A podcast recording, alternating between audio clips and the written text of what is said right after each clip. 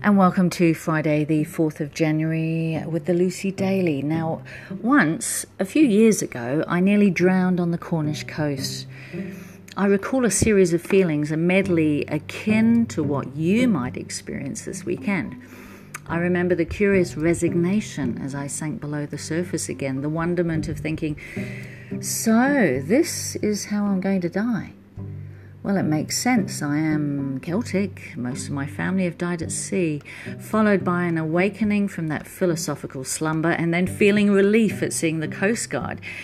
And then the trepidation of having to get into a speedboat that would have to climb the steep inclines of stormy waves to get us back to safety, followed by the euphoria of actually enjoying the ride. And a sense of triumph at landing on a beach, knowing that I had another chance at life and purpose. All in all, a fantastic day. Prepare to open to yours come tomorrow.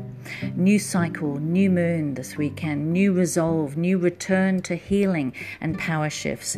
Give your ego a holiday, maybe somewhere North Pole-ish. As the less you have that distracting warmonger in your energy tomorrow, the better. Stay flexible on the route.